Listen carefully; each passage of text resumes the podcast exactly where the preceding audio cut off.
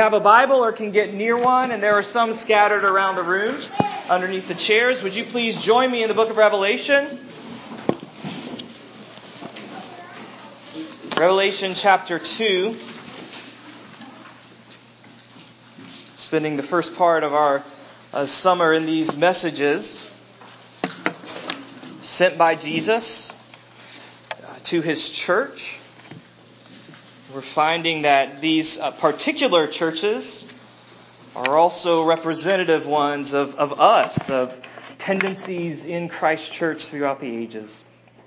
And so would you join me now in Revelation chapter 2, verse 18, and I'll read to the end of the chapter.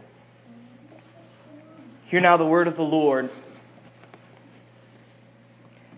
And to the angel of the church in Thyatira write, the words of the Son of God, who has eyes like a flame of fire, and whose feet are like burnished bronze. I know your works, your love and faith and service and patient endurance, and that your latter works have exceeded the first. But I have this against you, that you tolerate that woman Jezebel, who calls herself a prophetess and is teaching and seducing my servants to practice sexual immorality and to eat food sacrificed to idols. I gave her time to repent, but she refuses to repent of her sexual immorality. Behold, I will throw her into a sick bed, and those who commit adultery with her I will throw into great tribulation unless they repent of her works. And I will strike her children dead, and all the churches will know that I am he who searches mind and heart, and I will give to each of you according to your works. But to the rest of you in Thyatira, who do not hold this teaching, who have not learned what some call the deep things of Satan, to you I say, I do not lay on you any other burden. Only hold fast to what you have until I come. The one who conquers and who keeps my works until the end, to him I will give authority over the nations, and he will rule them with a rod of iron, as when earthen pots are broken in pieces, even as I myself have received authority from my Father. And I will give him the morning star. He who has an ear, let him hear what the Spirit says to the churches. Let's pray. Father, yes, would you give us ears now? Trusting that you have not only given us your word, but you have given us your spirit who speaks to us, who works in us through this word. Would you bring us with humility to what he says here, even when it is challenging, even when it is difficult to hear? Would you help us to receive it, to hold fast to this message that you have given to us, that we may remain faithful, that we may conquer. And we pray it all in Jesus' name. Amen. Adam Roberts is a British author and also a university professor, and he specializes in the genres of science fiction and fantasy.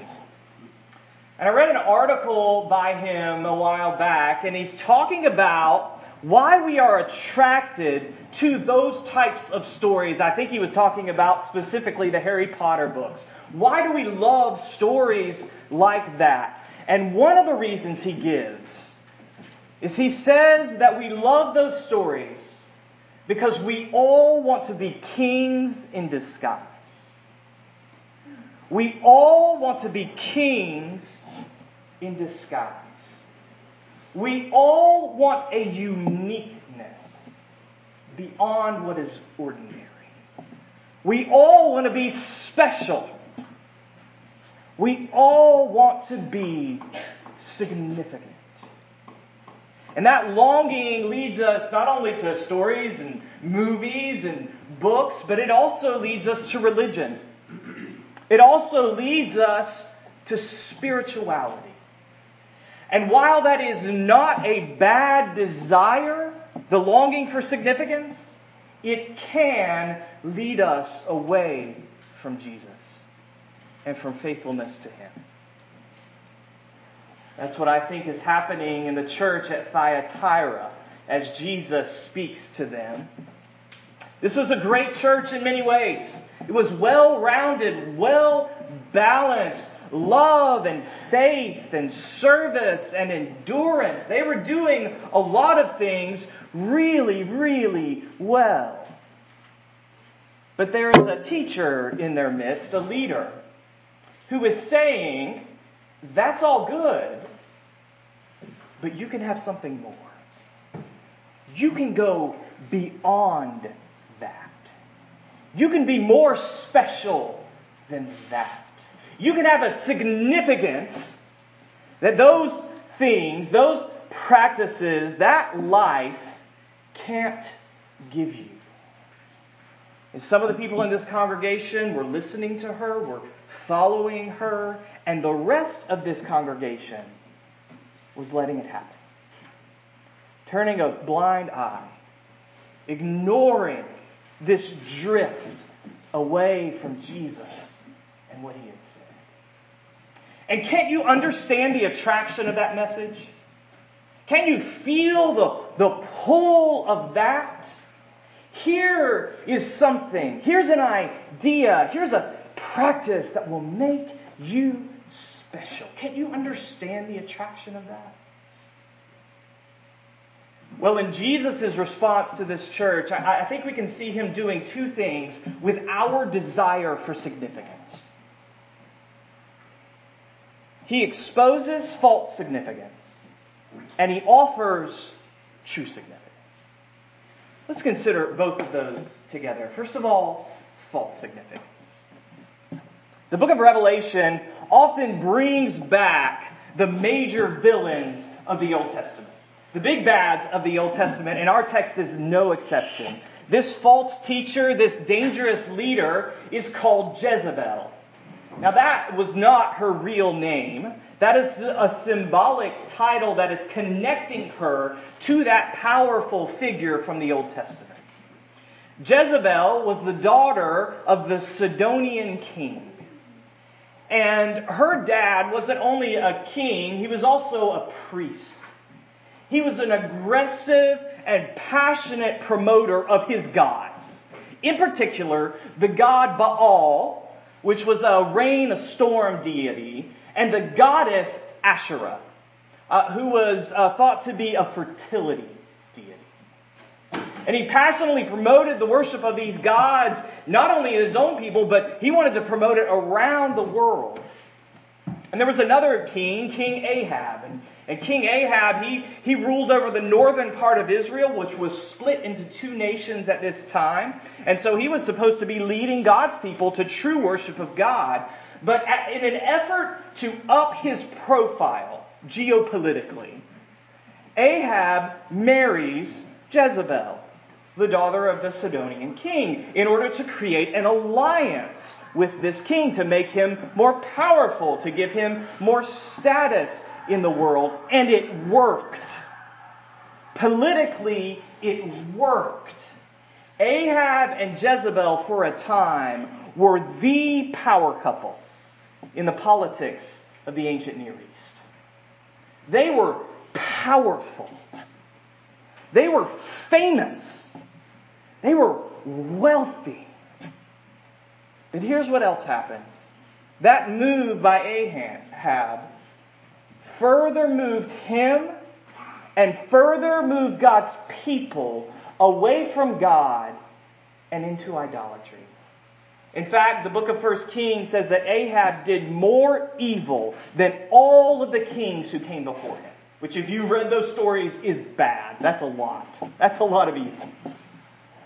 Jezebel brought her father's mission to the people of God. She, she employed and fed and supported hundreds, over 800 priests and prophets for Baal and Asherah. She oversaw the slaughter of priests and prophets who were faithful to the true God. And in the end, these actions brought God's judgment on his people. All of this ended in disaster. in the northern kingdom being destroyed and the people being exiled around the world. All because Ahab married the wrong person. Or rather, because Ahab married for the wrong reason. In his desire for status, in his desire for privilege, he went outside of God. He went outside of the worship of God. He went outside of the law of God in order to get those things that his heart desired. God had said to his people, don't marry people who worship idols because they're going to lead you to do the same. But Ahab wanted more. He wanted to be more significant than he was. He wanted to have more power than he had. And Jezebel was that opportunity. Jezebel was that possibility. And Jesus says to his church, his church in Thyatira and his church in Tallahassee, Jezebel is still active.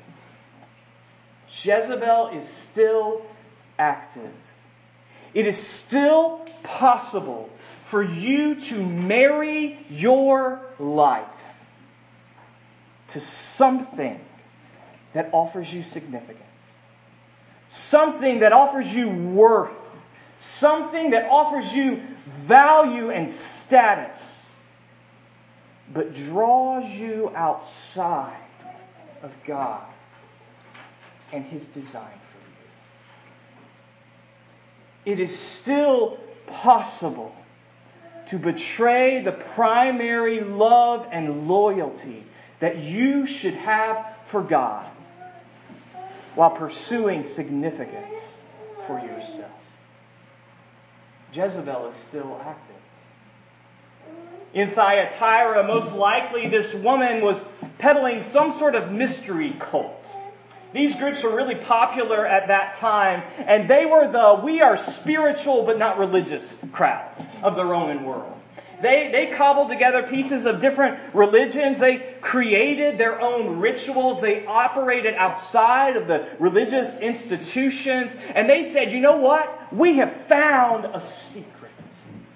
We have found the secret to life. We have found the secret to God, to the divine that no one has ever heard of. No one has discovered this before. So, so come and do our rituals. Come and learn our teachings, and you will have a deeper experience of the divine. So, most likely, Jezebel was saying to this church, hey, your worship is good. Your teachings are good, but I can give you more. I can give you greater access to spiritual power. I can lead you to a higher plane. I can bring you greater enlightenment. And Jezebel is still active today. Do you know why fireflies glow? For some species, uh, fireflies glow in order to warn away predators and attract mates. But there is one species of firefly, and in this species, the females imitate the light of other species. And when the males inevitably show up, the female eats the male alive.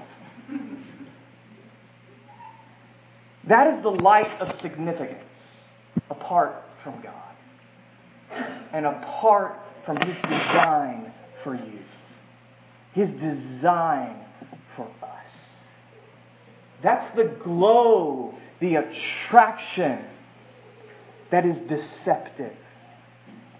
The promise of greatness that because it re- rejects God's design, in the end degrades us and destroys us. So, what is that for us? What are those attractive but deceptive glows for us? Sexual immorality is mentioned in this text and in the text from last week. There's an attractive but deceptive glow. Sexuality in our culture, as in this culture, isn't just about pleasure, it's also about status. It is about worth. It is about attention. In, when people have affairs and you ask them, why did you do that? The most common answer is that other person made me feel special. Made me feel special. That's the deceptive glow of significance apart from God's design. And that attraction is not only with the practice of sexual immorality, it is with the acceptance of sexual immorality. And treating it as if it is not outside of God's design for us in the church. So hear the warning of Jesus. Hear him warning us against those fireflies that will consume us. But it, that's not the only light. There are others. There are other messages, even ones that claim to be spiritual, even ones that claim to be Christian, that say to you, you can have a higher enlightenment. You can have a deeper experience of the divine. That what Jesus has given to his church, the practices and the teachings, those are good, but we found a secret. We found something more. You can go beyond what you have in Jesus. So, will you hear the warning of Jesus? For that glow that pulls you that leads us to pursue our own significance outside of the design of God for us. But how do we resist that? If, you pay attention to this, this seems irresistible. This seems difficult to identify and push against. So, how do we resist? Well, how do you resist a lie? You resist a lie with the truth. Right? And so notice Jesus not only exposes false significance, but he also gives true significance. He offers true significance. In the Old Testament, when Jezebel shows up, someone else also appears on the scene Elijah. Elijah, this powerful prophet of God who confronts Ahab and Jezebel, confronts idolatry, says, No, we will we should not do that. We should worship the true God. And one of the most memorable moments of Elijah's life, he challenges the 450 prophets of Baal to a duel. He challenges them to a sacrificial duel. He says, You offer sacrifices, and then I'll offer sacrifices, and then we're going to ask the question who can bring the fire? Who can bring the fire to consume those sacrifices? And that will prove who is the true God and who is the true prophet. And of course, Elijah wins the duel with a simple prayer to God. Fire falls from heaven and consumes the sacrifice. Jesus is the Elijah to the Jezebel at Thyatira and in our lives. Jesus is the Elijah to Jezebel. He comes with fire. Right? Verse 18. His eyes are burning. They are flames that search the minds and the hearts of all peoples. He comes with fire from heaven. He, he comes with bronze feet that are, that are sh- strong enough to enact God's justice. And how is bronze made strong? Chapter 1, verse 15 says, This bronze of his feet is refined in the furnace. Jesus is fire from heaven in response to this false promise of significance. And his fire is catastrophic for those who resist him, for those who will not listen, for those who will not trust him. But that's not all. His fire is not only catastrophic, it is also transformative. For those who will listen, for those who will repent, for those who will turn and believe and receive what he says and what he does, his fire is transformative. For those who will receive his work and his words, Jesus is like a welder. He's like a welder. He brings the flame not of destruction, but of creation. His fire becomes creative. It becomes reparative, restorative.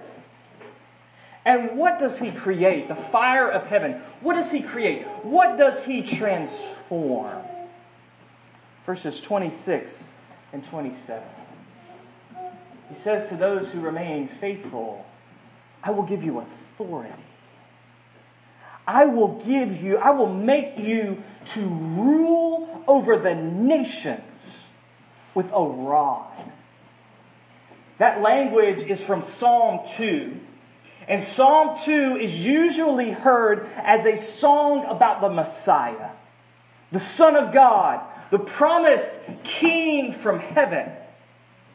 But Jesus, that promised King, makes that song about us. He makes that song about ruling over the nations, representing God's kingdom about us. And then he says, I will give you the morning star. Now, that is language from an old friend of ours, an old friend from last week, Balaam. You remember Balaam? He was this man, this prophet, this priest who attempted to pronounce a curse on God's people, but whenever he opened his mouth, he couldn't speak curse. He could only speak blessing. And part of that blessing was a promise. The promise of a star that would come from Jacob, that would come from God's people. And that promise is usually heard as a promise about the Messiah, about the Son of God, about the King who would bring the kingdom of God. But Jesus, the promised King, takes that promise and makes it about us. You see, the fire from heaven sets our lives ablaze with the beauty and the power of God and His kingdom. So, do you see what Jesus has done? He has made us kings in disguise. He has made us royal. He has given to us an eternal, lasting significance. That is the work of His fire in the lives of those who will receive His word, who will believe His word, who will repent, turn from their pursuit of false significance, and trust that His fire works in us a true and lasting worth, beauty, value, unmatched And with that, will you please notice the repetition of the word give? I will give you authority. I will give you the morning star. See, this is a status that we can't manufacture. This is a status that we can't earn, that we can't attain, that we cannot accomplish. This is a status given to us. That's why Jesus says, and this is so beautiful and this is so freeing. He says to those who haven't listened to Jezebel, He says, I put no other burden. I put no other burden on you. I'm not going to make you go out and learn something extra special and new. I'm not going to go out, make you go out and do some extra special work on my behalf. I put no other burden on you. The love, the faith, the service, the endurance that is already there as a result of the gospel. You see, significance isn't the result of knowledge. It is not some super special learning. Is the result of being known by the one who has eyes of fire. Significance comes not by doing some amazing deed or manufacturing some incredible experience. It comes from receiving the work who has feet of bronze. The one who can bring the kingdom of God into our lives and into this world. That's true significance. It is what he says, what he has done, is doing, and will do. Now, the completion of that work, it is in the future. The fullness of our authority, the fullness of our lives shining with the beauty and glory of God, that is, the completion of that is in the future. But the continuation of that is right now. Because it's Pentecost Sunday. Because fire has fallen from heaven what did it look like when Jesus poured out his Spirit on his church? Tongues of flame, so that we can understand and proclaim the gospel message. Fire from heaven has fallen. And so, will you listen to what the Spirit says? Will you listen to what the Spirit says to the churches? Will you listen to what the Spirit says about who you are, what your true significance is because of what Jesus has done? Because of who He is. Will you look away from all of those lying lights? And will you allow the Spirit, as we'll sing in a moment, to convince you of your sins and lead to Jesus' blood? To take your wandering view and to reveal the secret love of God. Will you attend to the Spirit as He ministers in the church through His Word? To turn you away from those lying lights to the burning gaze of Jesus who makes you a king in the skies. Let's pray.